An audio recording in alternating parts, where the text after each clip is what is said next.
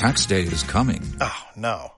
But if you sign up for Robinhood Gold's IRA with a 3% match, you can get up to $195 for the 2023 tax year. Oh, yeah.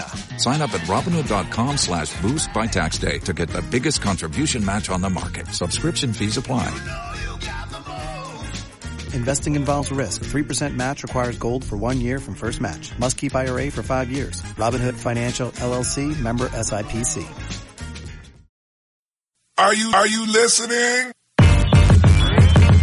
Damn. Uh. Yeah. ¿Qué pasa, bolers? Bienvenidos a Massive NBA Show, vuestro podcast de opinión de la mejor liga de baloncesto del mundo, como siempre, con vuestro hombre, John Ball. Y por fin ha vuelto de sus viajes mi hombre, Big O, Daddy Oscar. ¿Qué pasa, Big O? Hey, ¿qué tal? Un saludo a todos. Bueno, aclarar que solo ha sido un viaje de un fin de semana, pero aquí vuestro hombre John Ball se cree que soy como Willy Fogg y estoy todo el día dando la vuelta al mundo. Bueno, pero ¿te lo has pasado bien en el viaje no, macho? Unas bonitas vacaciones, ¿eh? Sí, la verdad, estuve en Milán, comí unas buenas pizzas y sobre todo di muchos pasos para quemar el gasto calórico contraposición a, a todo lo que me comí. Pero bien, muy bien. Muy bien. Bueno, eh, chicos, en el, eh, en el menú de hoy tenemos unas muy buenas noticias. La primera es que ya ha vuelto la NBA después de este parón, que siempre nos toca los huevos. Bueno, no iba a decir, ya, he hecho el primer taco, mierda. Siempre nos toca las narices a nuestro hombre Coach K y a mí, entre otros. Y bueno, muy contento con ello. Además tenemos eh, el primer eh, el primer comentario que he decidido poner en el programa, en el que vamos a hablar un poquito de, de esa polémica de la CB. Además vamos a hacer evidentemente el Big O Time de la semana, el resumen semanal, como no puede ser de otra manera, con Big O. Y por último vamos a hablar de esa reventada de zapatillas de mi hombre Zion Williamson, el número uno, eh, probablemente número uno del draft, y de esa película de nuestro hombre LeBron James.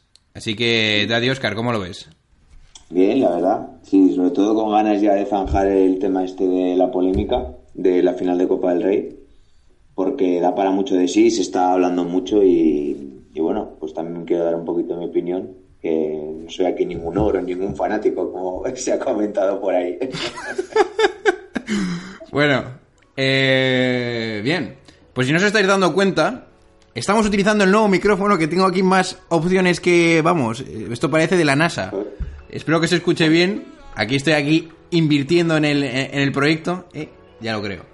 Y, y bueno, como hoy tenemos a Pico, le voy a permitir, si le permitís vosotros, que haga la publicidad. Sí, sí, sí. Sí, permítame, por favor, que, que os haga a todos un poquito de publicidad del podcast. Ya sabéis que podéis escucharnos en las plataformas habituales, sobre todo pues iVoox, que es la, más, la que más ilusión nos hace y la que más seguimos. Pero también podéis escucharnos a través de YouTube, que vamos subiendo los episodios más o menos con regularidad, eh, a través de Spotify, de iTunes y que nos podéis seguir luego pues en Instagram, que vamos a cambiar un poquito también el formato de alguna del contenido que vamos subiendo. Y bueno, pues ya sabéis en Facebook, en Twitter, un poquito en todo lo que hay. Bueno, a Y ver. por mi parte la publicidad está hecha. No sé si quieres añadir algo. Sí, yo lo que quería decir es lo siguiente. Eh, a mí me mola esto de la publicidad que nos hacemos, que, que- que hacemos, pero vamos a ser serios. A mí lo que de verdad me haría ilusión es que cogierais en el enlace que da Evox o Spotify y los otros hosters y pasaréis el podcast por diferentes grupos de baloncesto. Y así creamos una comunidad masiva. Eso es lo que de verdad a mí me haría una ilusión de la hostia. Y como siempre, algún comentario de estos masivos para, para hacer un poquito de juegos mentales nunca vienen mal. ¿Eh? Lo bueno yo creo es que el podcast está creciendo y dentro de poco cumpliremos un año y la verdad pues tiene que ir evolucionando, que lo está haciendo poco a poco a su ritmo, pero que siga creciendo y eso, que llegue a todos vuestros amigos y a todos los que les gusta el baloncesto. Daddy, pero ¿te acuerdas de aquellos días en el, en el lobete que te dije, Daddy, voy a hacer un podcast? Te dije, puta, no me jodas. Y yo, sí, sí, vamos en serio. Y, luego, y luego a los tres meses te dije, Daddy, tenemos que unirnos aquí masivamente. Joder, qué tiempos. Claro, claro. Yo lo vi, yo lo vi, me acuerdo además del día. Ahí caminando dice, voy a hacer un podcast de baloncesto. Y dije, pues bien, vale, adelante. Bueno, bien, no vamos a, volvernos mucho más locos, así que chicos, como ya sabéis, Eh, hoy no va a ser canción especial, pero este temazo de NCS va a ser. O sea, escuchadlo ahora porque vais a fliparlo. He estado haciendo varias canciones estos días que he tenido más tiempo, así que de momento las canciones van a ser increíbles. Así que ya sabéis, chicos. Cuando las noches de NBA se hacen largas y los días pesados, siempre tendréis Massive NBA para pasar un buen rato. Comenzamos.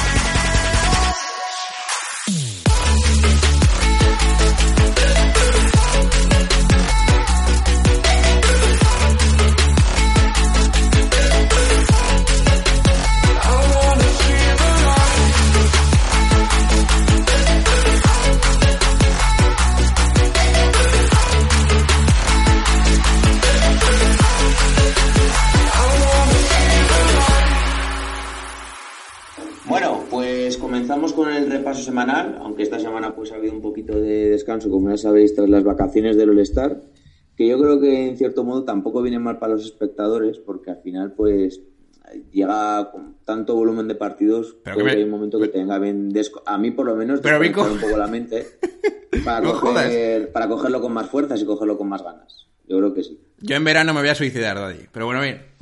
No, pero bueno, un descansito de unos días está bien y Vale, pues, vale, vale. la pachanga que todo supone, pero bueno.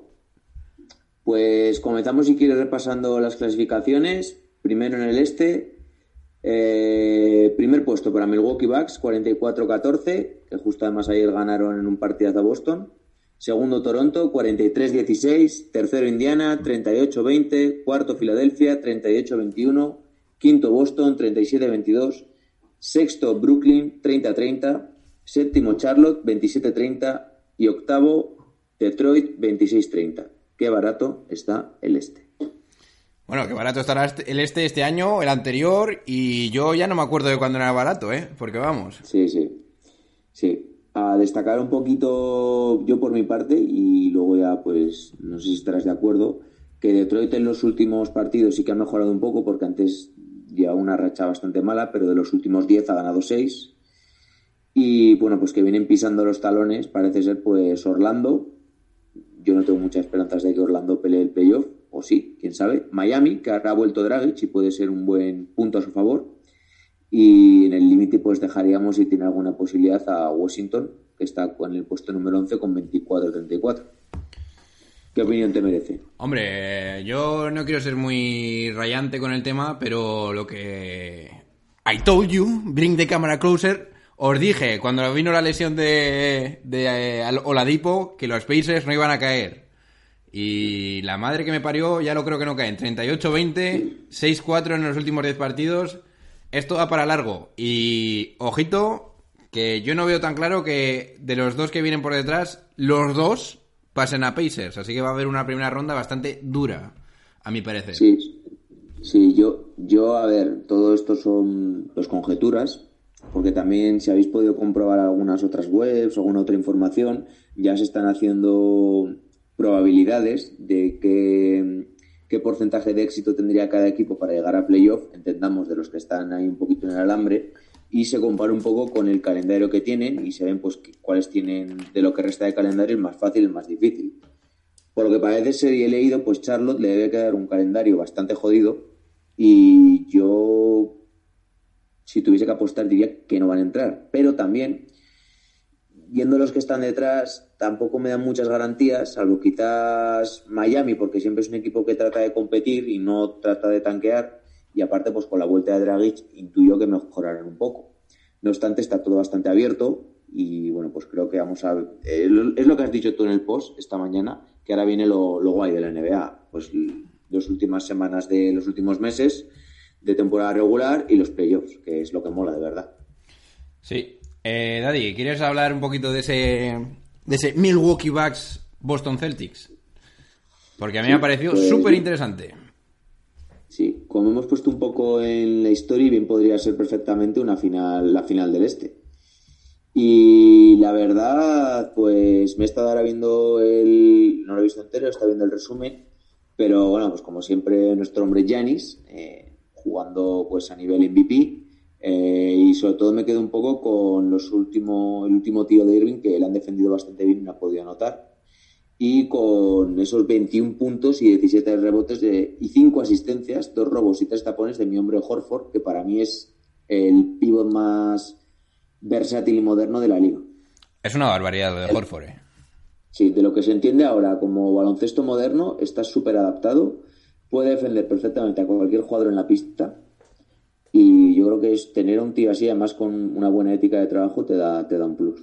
Es que yo os voy a decir aquí un hot take masivo. Es que yo prefiero tener 10 veces antes a Horford que a Nikola Jokic, por ejemplo. Así os lo suelto. Sí. Nikola Jokic, eh, probable- bueno, y sin probablemente, es mejor jugador, pero yo creo que... No so fast, ¿eh? Pero Horford es mucho más efectivo para cualquier tipo de equipo porque tiene defensa, tiene ataque, tiene juego en el poste, tiene tiro de tres, eh, tiene visión de juego y sobre todo esa versatilidad que hoy en día en la NBA pues es clave. Me acuerdo, no sé si fue el primer año de Boston, eh, de Horford en Boston, que hablaba un poco, se oían comentarios de su hermana, que no sé si igual me equivoco, ¿eh? creo que era su agente, y decía que Boston tenía que fichar un 5 para que él jugase de 4. Pero claro, viendo cómo funciona la NBA hoy en día, no tiene mucho sentido tener a este jugador de 4. Nada, ningún sentido. A tener. Es con base juegan los dos. Sí. Bueno, yo quería destacar otra cosa más. Eh, me gustaría recalcar, porque ya lo vine avisando, lo de Jalen Brown.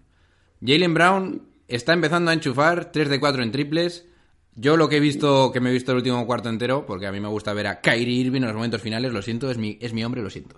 Bien, eh, a mí la, la defensa de Jalen Brown me ha gustado bastante. Ha jugado solo 23 minutos, cosa que me estaba volviendo bastante loco. 3 de 4 en triples.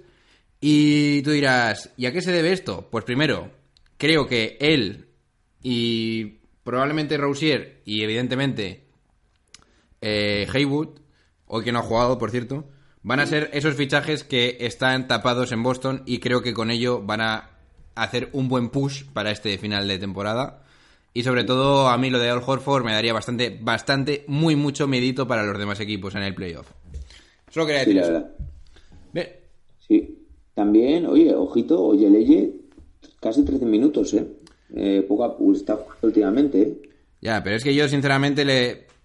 Yo entiendo que a mí es un jugador que muy, Como- muy interesante... Bueno, vaya, a eso me refiero. Sí, es un jugador muy, muy interesante para otros equipos, pero yo de verdad le daría esos 11 minutos a mi hombre Jalen Brown.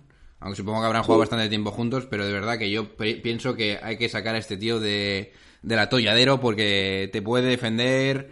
Si empieza a meter triples, esto es otro rollo y bueno, ya veremos. Además, ha, hecho un mate tremendo, ¿eh? Sí, en sí. la primera parte, no sé si la has visto, Hombre, pero claro. un muy buen mate.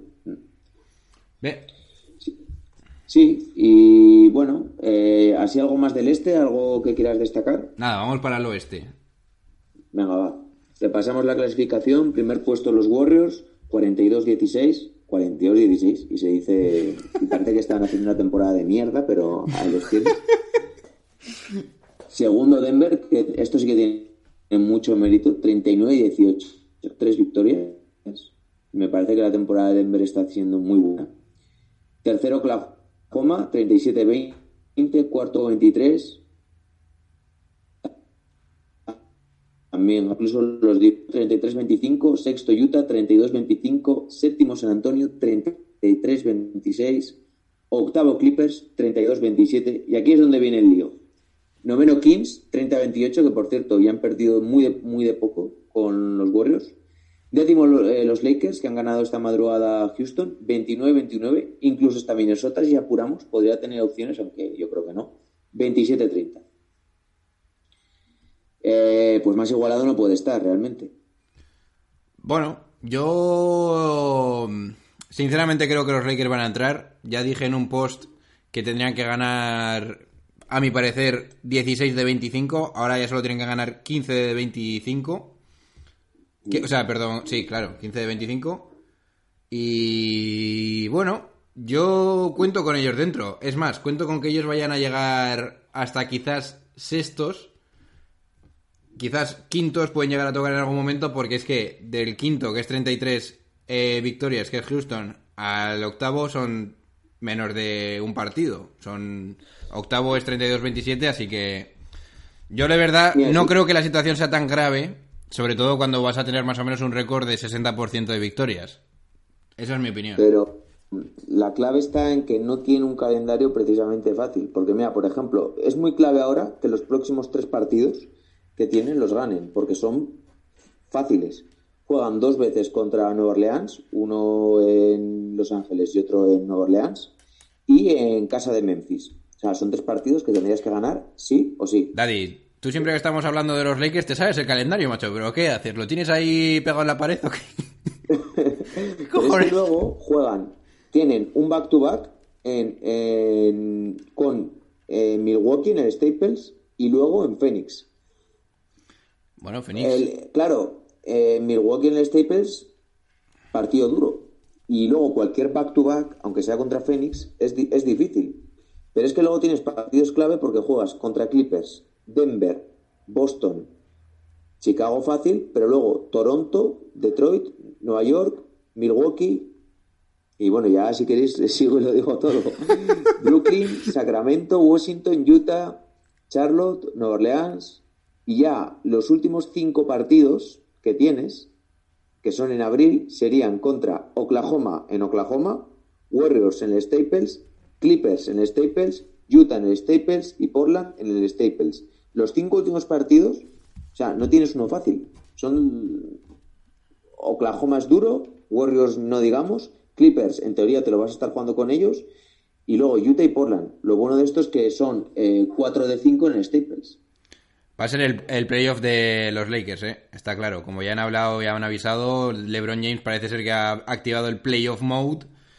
Y debido a eso, no me puede venir más a bote este tema que voy a sacaros ahora, ese partido de hoy contra Houston, que supongo que lo tendrás por ahí, mi hombre Vico. Eh, Sí. Yo voy a soltar aquí un par de cosas, porque ya sabéis que yo tengo mi apartado en el móvil de la crema del básquet, donde voy apuntando mis palos que voy soltando a gente. Y te voy a decir un par de cosas. Estoy playoff mode. Tómate algo de mi parte, LeBron James, ¿por qué?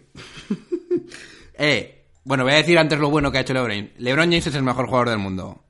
Sí, yo lo digo, el mejor houseband, el mejor eh, businessman, todo lo que tú quieras. Pero no defiende una mierda. Te lo digo, porque ha habido, tengo aquí apuntada, tiro, tiro desde la bombilla de mi hombre Chris Paul en el segundo cuarto, que hacía una, estaba defendiendo a un pivot y no ha tenido los santos huevos de saltar a, a- hacer el pick and roll. Bien hecho, que por cierto, lo tienes que pasar por delante, ¿eh? Mi hombre Vico, eh, LeBron James, bien. Y luego, por último, creo, bueno, por último no, habrá muchas más, pero esta es la que me ha tocado muchas las pelotas. Ha habido una jugada, si os dais cuenta, ¿eh? Creo que era el minuto, restando cuatro minutos en el tercer cuarto. Ha habido una jugada que estaban defendiendo, quizás en una especie de zona donde le dice el, eh, el preparador de la defensa de Lakers. Lebron, te tienes que poner en el medio de la zona. Y Lebron, Lebron James, que no sé ni dónde estaba, coge, se mete en medio de la zona y les cae una canasta. Es que, es que, es que no, lo siento, no estás concentrado, Lebron. Luego está claro, metes un mate de esos en el que yo salto desde la, de- de- de la silla y me vuelvo loco, pues claro, entonces ahí me molas más. Pero defensivamente me puedes tomar, me puedes tocar la, me puedes tomar, te puedes tomar algo de mis partes. Y otra cosa más. Harden, o sea, eh, ha habido una entrada de Kyle Kuzma por el baseline, por la línea de fondo, que yo de verdad la defensa, o sea, ojalá salga más en el Shaktin a full porque esto es lamentable, ¿eh? O sea, lo siento. Ese es mi Sí, la trick. verdad, yo creo que el- es lo que hemos hablado de LeBron. Hasta que no llegue playoff no va a defender. O sea, va a centrar todos sus esfuerzos en ataque y es así. Y también me llama mucho la atención, bueno, creo que ya lo comentaste, es que están jugando sin, sin base. LeBron haciendo de base porque sacan a Bullock de titular. Y realmente tienes un quinteto muy alto. La cosa es si LeBron va a poder soportar toda esa carga física de subir el balón también. Hombre, lo que Y está... bueno, lo hoy que- darle un acierto con los tiros libres que ha metido el 70%. Hoy sí. Pero Otros qué me- días pero- no, pero hoy sí. Pero, pero, Daddy, si LeBron James tiene que meter 9 de 10, ¿qué me estás contando? Sí, sí, sí, pero bueno, hoy lo ha hecho bien. Cuando Ah, claro. le dice mal se lo decimos. También ha tenido eh, seis asistencias, cuatro pérdidas y me ha gustado también el partido de, de Ingram, pese a que solo ha intentado tres triples y no ha metido ninguno. Pero bueno, 27 puntos, 13 rebotes, eh, está bastante bien. A ver, está muy bien. Pero mete triples, Ingram, ¿eh? Tómate algo ya también. Sí. Sí. Muscala no está jugando, ¿verdad? No juega nada.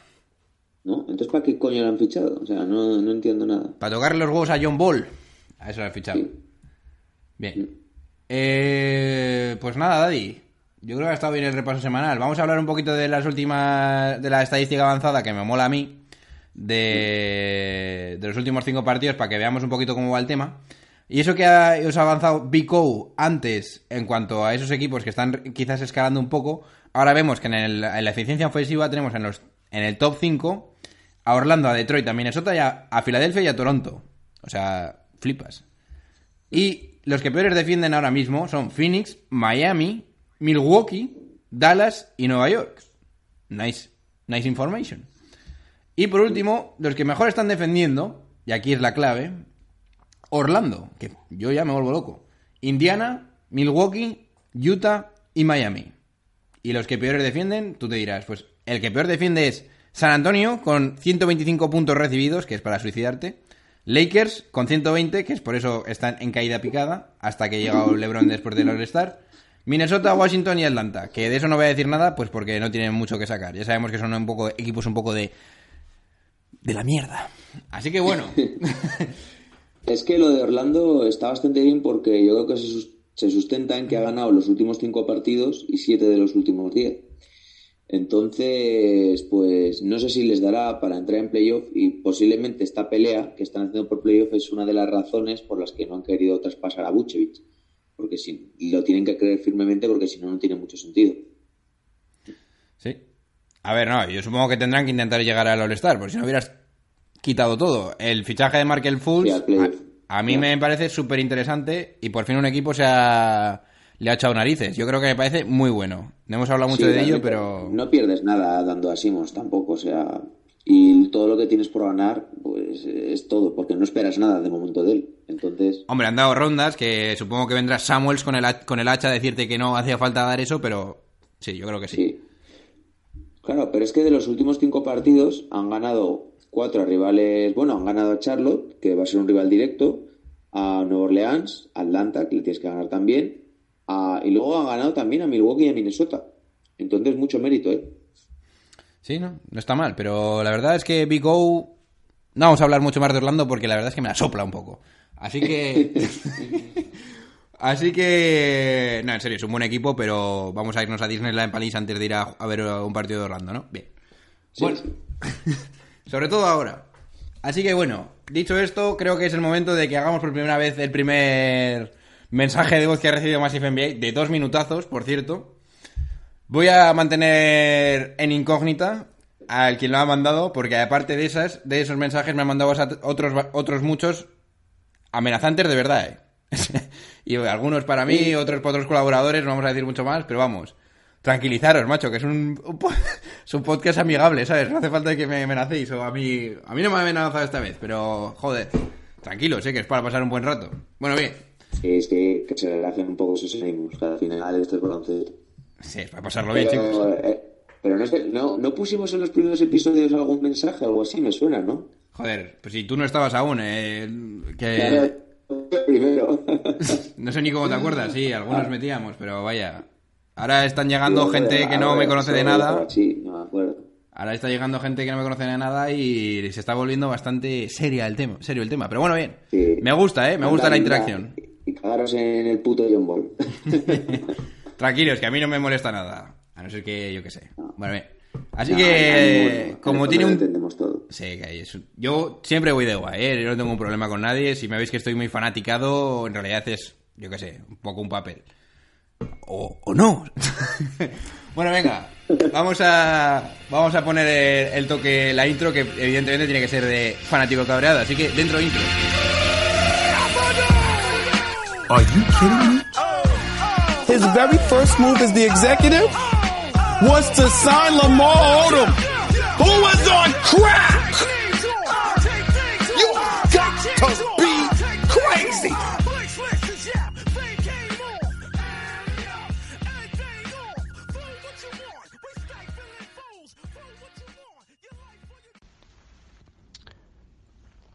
Hola, muy buenas. Lo primero decir que el tema de la jugada de la, de la final de la Copa del Rey ni es tapón ni es rebote. El término, según las normas, es interferencia ofensiva. Y para que se dé una interferencia ofensiva, que es lo que pitaron los árbitros, se tienen que dar varios supuestos, entre ellos que el balón no haya tocado aro, que el balón vaya en trayectoria descendente y que tenga posibilidad de entrar a la canasta. Y viendo las imágenes de, de Movistar no sea ninguno de los tres casos. El balón toca primero en el aro, está en una trayectoria semi-ascendente y se está alejando de la canasta. Por lo tanto, cuando lo recoge Randolph no se produce interferencia en ningún momento. También es cierto que la jugada anterior de Singleton, que es antideportiva de, de Randolph, no se puede revisar con el instant replay.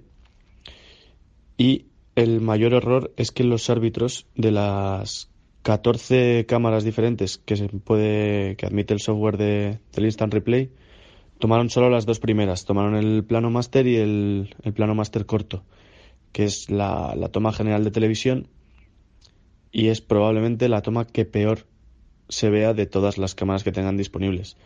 Eh, después en Movistar sacaron diferentes repeticiones en, en los programas semanales y, y se ve claramente que con cualquier otra cámara los árbitros hubieran visto que ese balón había tocado, había tocado el aro y por lo tanto la canasta no tenía que subir. ¿Qué pasó? ¿O qué creo que pasó? Que, que se dieron cuenta de, del error que habían cometido con la antideportiva no pitada, porque es, es imposible, es muy complicado no ver esa, esa acción, pero no sé por qué se les, se les encogió el, el silbato. Y ya con eso en la cabeza no quisieron terminar de cagarla. Eh, no hay ningún tipo de de confabulación en contra del Madrid, ni los árbitros están en contra del Madrid, ni ninguna tontería de ese estilo que he llegado a escuchar. Y la jugada del año pasado, si vamos a hablar de ello, vamos a decir que fue una jugada muy rápida y que el golpe de Claver fue en la mano de Taylor, no en la cara. No fue exageradamente claro que le dio en la cara, le destrozó, no. Fue una jugada, saltaron los dos le dio en la mano muy claro y había un árbitro en línea de directa de visión y no la vio tampoco. Pero no hay ningún complot en contra del Madrid. Es solo mi opinión sosegada. Un saludo, John Ball. Bien chicos, pues habréis escuchado ese pedazo de take de nuestro amigo incógnito y duras declaraciones de su parte o de sus partes. Así que, como es de la CB, es de la, de la, de la Copa, es de, evidentemente, entonces, territorio de mi hombre Bico Time. Así que le dejo el micrófono a él, a ver qué me tiene que soltar. Sí, bueno. aclárate la voz, aclárate. Yo la verdad que en relación a lo que he dicho, eh, estoy de acuerdo en básicamente en todo. Pero bueno, quiero dar un poco mi opinión después de lo que ha pasado, un poco más calmado y un poco habiendo reflexionado todo, porque sobre todo hay que entender que estas decisiones cuando te hacen, son en los últimos momentos del partido y acaban cantando la balanza, pues son jodidas, las cosas como son, o sea, no nos vamos a engañar. Bueno, y ante todo, yo, yo soy del Madrid soy más del Madrid que de ninguna otra cosa en la vida. Eso así claro. Yo no soy de ningún equipo de la NBA, a mí me gusta que a mí me gustan los buenos equipos, pero mi único equipo es el Madrid. Pero eh, antes de dar mi opinión, para poner un poco todo en contexto, eso no impide ser objetivo y decir, pues cuando algo se hace, yo doy mi opinión y está mal hecho, y cuando algo se hace bien, pues está bien hecho. Eso no me impide ver eh, la realidad, básicamente. Eh, bueno, yo antes de nada también quiero decir que yo creo que cualquier equipo que gane un partido, ya sea en el deporte que sea, si gana, es justo vencedor. ¿Por qué? Por méritos deportivos, porque ha presionado más al árbitro, porque le ha echado más huevos, porque ha sido más listo que el otro equipo, por lo que sea. El que gana es el que gana, y punto. Y aquí el Barcelona ha ganado y se lo merece. Chapo por ellos. Además, la segunda copa que ganan en dos años, y también realmente me gusta ver un Barcelona competitivo, porque, sinceramente, de los últimos años de venía de estar en, a un nivel muy pobre y a un nivel que no estén acostumbrados, sin meterse ni siquiera en playoff, de la Euroliga, sin, sin pelear. Bueno, pues vamos al asunto. Eh, la jugada, como ya sabéis, pues viene precedido eh, eh, la famosa jugada de que si toca, si no toca el aro, de la revisión de los árbitros. Todo esto viene precedido de una clarísima falta antideportiva que le hace Randolph a Singleton, que realmente Randolph va a hacer la falta porque queda muy poco tiempo y lo que quiere es que no se juegue. se come la puerta atrás y trata pues de hacerle falta para que se pare el tiempo y trata de jugarte la última posesión a que falle los tiros libres y meter un triple. Hasta ahí, pues bueno, él no quiere ver eso, pues está ciego por los colores o por lo que sea, punto. Le da con, con el antebrazo en la cara. ¿Qué pasa? Pues que los árbitros no están bien situados para ver esa imagen, esa jugada, y pues no están bien situados y se la comen entera. Siguiente jugada, coge Caro el balón y hace un 2 más 1. Llega, el Madrid eh, se planta en la última jugada y pues bueno, mete el balón a Tomic y claramente pues eh, hace un reverso, trata de meter el balón, da en el aro y luego pues Randolph tapona. Eh, como ya sabéis, las reglas sobre el goaltending en la NBA son diferentes que en Europa. Aquí una vez toque el aro, tú puedes palmear y barrer el balón, cosa que no se puede en la NBA. Bueno, hasta ahí llegamos todos. ¿Por qué yo, en mi opinión, eh? ¿Por qué viene el cabreo? Básicamente por lo que ha dicho muy bien el suscriptor, que yo creo que lo ha explicado de lujo. Eh, los árbitros no se pueden permitir en este momento eh, ver solo dos repeticiones de 13 tomas que tienes.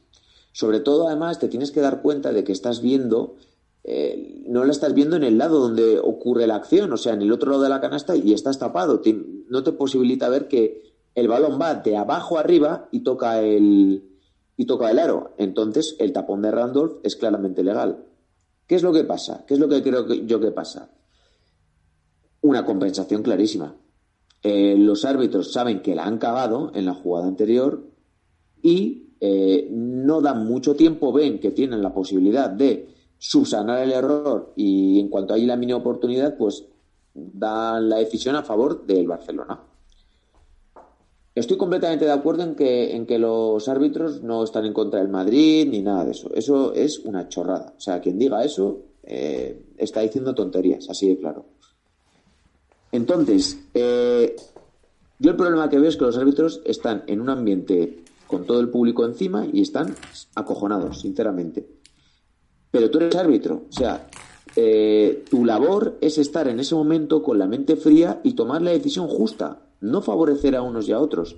Y realmente yo creo que si han sido conscientes de que están compensando esa jugada, no deberían volver a pitar en la vida. Así de claro. No, es que es así. Y, esto no lo digo yo. Esto se lo he oído en distintos programas deportivos a árbitros y a exárbitros eh, profesionales de baloncesto. Si tú estás compensando esa jugada porque la anterior te la has comido, tu criterio e, es, es, no, no, es válido. Lo siento mucho. Que la jugada anterior era, era antideportiva, claro. Pero tú no puedes obviar lo que ha jugado en lo que está pasando en la siguiente jugada. Entonces, ha pasado lo que ha pasado y yo creo que el cabreo del Madrid viene porque quiere que la ACB reconozca de forma clara que se han equivocado, que los árbitros han cometido un error y no ese comunicado sinceramente de pacotilla y agachando y no agachando, no, no agachando la cabeza, sino encima siendo muy gallitos por, por parte de la ACB y por parte de los árbitros. Yo donde más me enfado es, hay que asumir que los árbitros se pueden equivocar, pero luego los árbitros no pueden asumir que eh, los comentarios de Reyes, que sale, que sale el tío, pues obviamente muy cabreado, diciendo que esto es un robo, esto es un robo, y de Campacho, que pues que van a protestar, pero eso sí, ahí, ahí no asumimos que ellos están en un momento caliente y que, joder, pues tienes la adrenalina a tope y que puedes soltar pues algún insulto, alguna cosa. Ahí no, ahí les metemos multas económicas, eh, le retiramos licencias, tal y cual. Entonces yo creo que cada cosa tiene que ir acorde al contexto y a las circunstancias. Y lo que no puedes permitir, sobre todo, es eh, tener ese tipo de error. Porque ese tipo de error no es un error de apreciación, un error de que tú puedes interpretar una jugada de una forma u otra. Es un error que es una cagada. Y es una cagada enorme.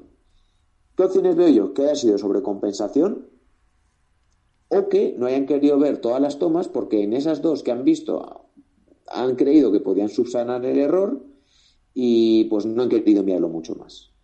¿Dónde yo pondría un poco la solución a todo esto? Pues tomaría un poco de ejemplo eh, la NBA. Tener a un grupo de personas que eh, el instant replay eh, tomasen las decisiones, pero que no estuvieran en el pabellón y que no estuvieran tampoco tan influenciados por el ambiente de- del pabellón, porque bajo mi punto de vista estaban cagados. Y creo que es una gran jodienda y sobre todo esto es malo para el baloncesto porque estás dando y para la Liga Española porque estás dando una imagen pésima. Pero eh, todo lo que se dice de que el Madrid se quiere de la competición, eh, eso eh, os lo está vendiendo mucho todo, pues los periódicos, sobre todo Marca, AS y prensa sensacionalista, porque es un tema que vende. Y que no se engañen diciendo que el Madrid se quiere ir de la competición por esto, porque el Madrid, el Barça, el Vasconia y otros equipos con licencia de Euroliga quieren crear desde hace bastante tiempo una competición en la que solo jueguen los mejores. O sea, eso es otro tema. Y que nos vendan que el Madrid se quiere ir por eso. ¿Que está cabreado el Madrid y que quiere una disculpa? Sí. Pero que no es tanto como lo que se está diciendo. Entonces, un poco para concluir, porque me está quedando aquí una chapada de tres pares de copas. Eh, es una jodienda. Yo soy el Madrid y me jode mucho este final. Pero al final, el que gana, gana. Y el Barcelona es, es vencedor y punto. Es que no hay que darle más vueltas. Pero lo que no puedes hacer es callarte y encima ir de gallito, tratando de justificar que es un error humano y que ya esté, que no pasa nada. No, las cosas como son. Y si algo está mal, se dice y no pasa nada. Y bueno, básicamente ese es mi, mi take sobre todo esto. Eh, un take no, un hot take, porque vamos. Bien, pues sí. Yo solo quiero zanjar diciendo que yo no creo que haya ningún tipo de. de villarato, como queréis llamarlo, a favor de nadie. Creo que, como dije en el anterior, pod- eh, el anterior podcast, ha sido un error. Porque yo creo que con la presión habrán visto los tomos y han dicho cojonudo, con esto ya está. Y es un error y ya está, y todo el mundo se equivoca y fuera. Lo que no estoy con Oscar, no, lo, que no hay, lo que no hay que hacer es echar leña al fuego cuando sobre todo no tiene la razón. Punto. Sí, Ya está. Eso sí, eh, estos árbitros eh, Despedidos. yo los volvería a poner para pitar un partido de estas dimensiones. Y es así, porque no sería justo para los equipos que, lo, que jugasen una final o una semifinal o lo que fuera. Bien. Y tienen que tener su castigo porque se han equivocado. Y no pasa nada. O sea, un jugador juega mal, va al banquillo. Tú en tu trabajo lo haces mal, si lo haces mal te despiden. Yo no digo, porque se ha hablado mucho de que se está buscando, y lo he oído en varios sitios, que estos árbitros le retirasen la licencia y que no volviesen a pitar. Tampoco es eso porque... Pero es que es un error muy grave, o sea, muy grave. Porque o eres muy malo y no lo has visto, o no lo has querido ver. Yo creo, eh, yo Y yo, sinceramente. prefiero, y yo prefiero pensar que eres muy malo y no lo has visto. Sí, yo no creo lo que has es querido eso. ver. Porque Yo creo si que es eso. realmente no lo has querido ver, si eso es así, nunca lo vamos a saber. Pues no, no deberían volver a pitar porque su juicio no es, no es bueno. Bueno, pues yo voy a ser un poquito menos fanático Sí, y voy a decir que yo creo que ha sido un error y punto, y no hay ninguna mala, mala fe de los árbitros, esa es mi opinión. Oye, Daddy, vamos a pasar un poquito ya al tema de la NBA, ¿o qué? Vamos a meternos ya Sí, con otros temas Sí, que la, tenemos. la- la última cosa que quiero decir, y solo dejo la, la reflexión ahí. ¿Qué opinaban todos los españoles eh, con el arbitraje del España-Corea? Por duras Ahí lo declaraciones. dejo. Bien, Así que hay que ponerse un poco en la piel de los demás. bien. Bueno, pues nada, vamos a meter aquí un dentro intro y nos vamos a hablar de Sion y la zapatilla explosionada. Let's go. We need to have a serious conversation about who's really, really worth max dollars. Has he alienated coaches and teammates in the process? Yes! Is he worth 38 to 40 million a year? Hell no! Bueno, chicos, estamos aquí un poco con quizás un poquito Big O John Ball de, de GMs porque voy a sacar aquí un tema bastante caliente. Como bien sabéis, Nike, que patrocina a mi hombre Zion Williamson, ese fenómeno de la naturaleza de Duke, eh, que está promediando 22,1 puntos por partido en esta primera temporada y probablemente única. Bueno, probablemente no, el año que viene va a ser número uno del draft, a no ser que se nos vaya de las manos. Y si no lo es y y baja más del 16, le van a pagar 8 millones de dólares, así, en tu cara, como estos. Bien. Entonces el caso es el siguiente. Ha explosionado la zapatilla. Nah, no ha explosionado. Ha hecho. La zapatilla no ha aguantado. la zapatilla no ha aguantado. eh, una pisada de, de Zion Williamson y, claro, eh, ha reventado como le pasó a Ginobili. Bien, hay un montón de conjeturas diciendo de que la zapatilla iba mal, ahora va a haber un montón de, de buzz en Estados Unidos, la gente diciendo que Nike se va a ir a tomar por saco. Y entonces la liada es la siguiente. Parece ser que hay un poquito de intrahistoria aquí porque cuando dijo algo eh, Mike Krzyzewski, no Mike, nuestro Mike eh, sino Mike Krzyzewski dijo que no era tanto culpa de la zapatilla, un poco quitando un poco de, leña al fuego, donde se ve ahí ese, ese sponsorship que tiene Nike, que a ver cuando nos patrocinas a nosotros, Nike. Y, y entonces como que aquí lo que primero tengo que sacar en claro es que las marcas tienen una, tienen una, una yo qué sé, una potencia dentro de todos los equipos, una influencia bestial. Así que, bueno, parece ser que a todo esto, que Zion Williamson no ha tenido más que un esguince de grado 1 de rodilla, que os digo yo como fisio que eso es una broma. Sí, está day to day, para que os hagáis una idea. Y yo qué sé. Aquí es donde le voy a poner la pregunta a mi hombre. Bico. Hay mucha gente que piensa, sobre todo jugadores de la NBA, que no debería volver a jugar más. Y yo te digo, ¿tienen razón o no tienen razón? Para no arriesgarse una lesión masiva, porque por cierto, en la NCAA no cobran nada. Que por, por cierto, gente como Damian Lillard u otros han dicho que mm, eso debería cambiar. O Donovan Mitchell. ¿Qué puedes decir de todo esto, Daddy?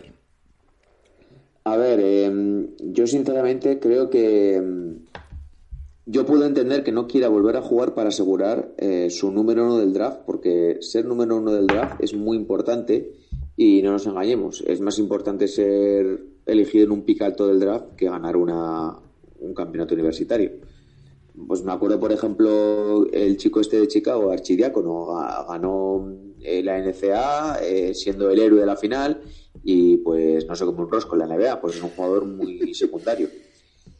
Yo creo que él va a jugar porque es un tío muy competitivo y quiere ganar, pero tampoco sé realmente si tiene, tú vais a hablar mucho más, mucho más eh, si tiene algún tipo de riesgo que juegue, que no juegue, no lo sé. Yo si hubiese algún tipo de riesgo, yo si fuese él, eh, no jugaría.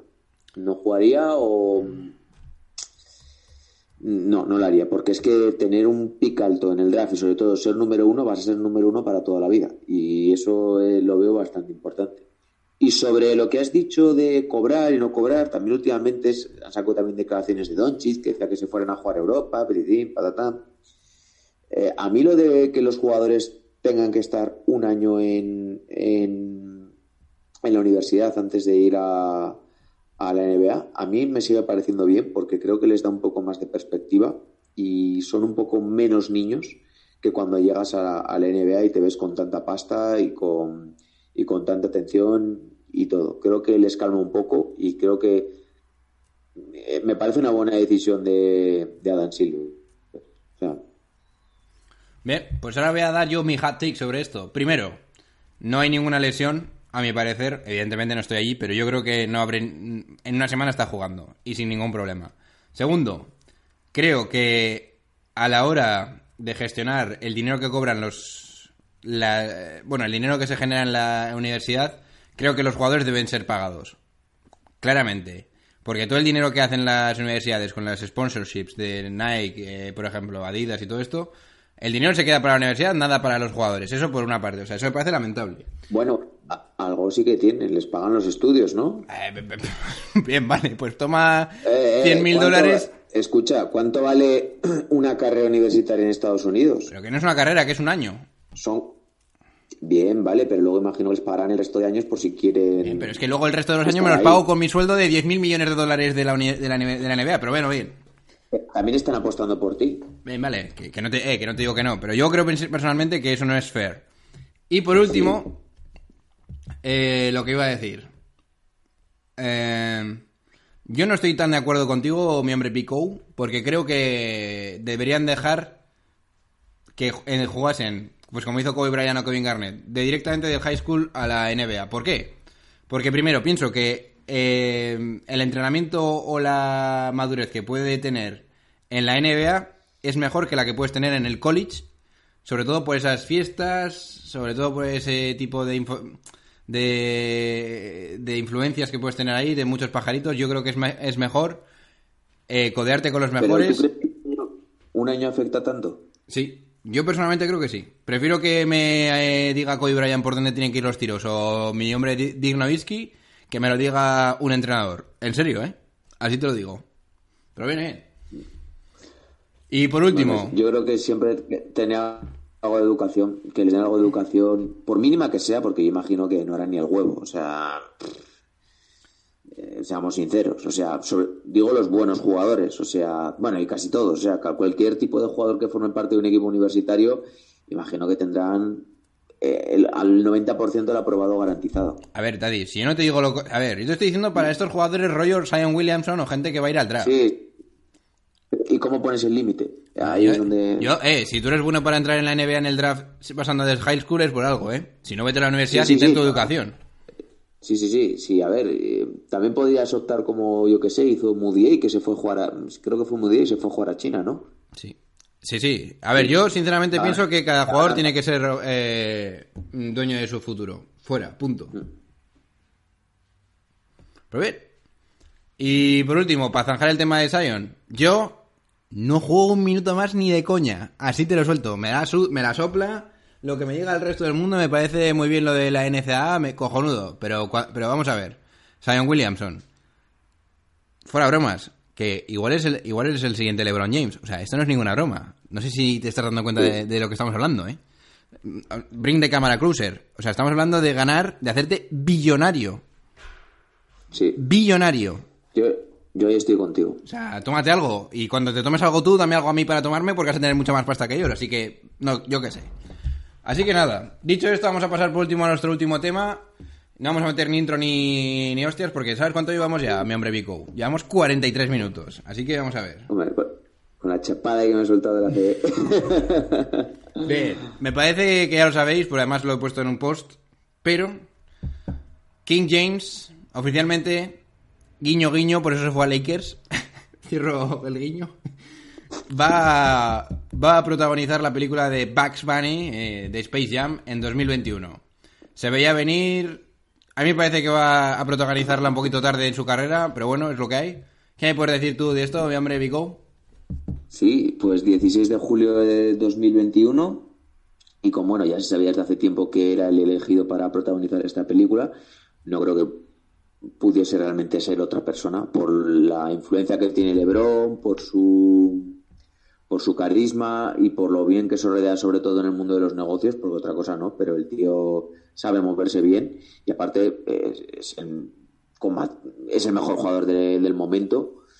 Y nada, pues eh, Space Jam para mí ha sido una película que ah, yo me acuerdo cuando la vi por primera vez, que me la alquiló mi padre en vídeo beta y disfruté pues como pues como lo que era, como un niño y pues te invita a soñar, a jugar y creo que pues que puede ser a ver cómo la hacen porque la magia que tenía esa película con Jordan, que Jordan era como Dios, pues yo no creo que tenga la tenga ahora con, con LeBron, pero aún así pues va a ganar mucha pasta y me gustan estos proyectos, me gusta mucho. Una cosa, Daddy, que me he quedado flipando.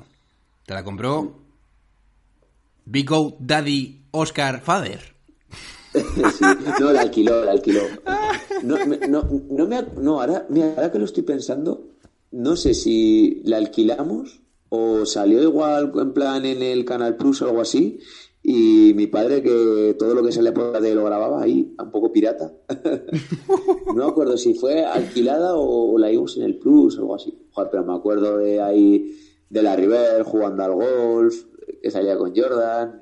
Me acuerdo ahí de que venía el, el perro y le chupaba la cara. y fue una película entrañable. ¿Quiénes eran? Salían Patty Wynn, Charles Barkley y ¿quién más salía? Mousy Box. eh, Sí, y, y un tío, ¿quién era? Un tío. Sean Bradley. blanco. ¿Quién? ¿Que no te he oído? Sean Bradley. Ah, sí, eso es. Eso es.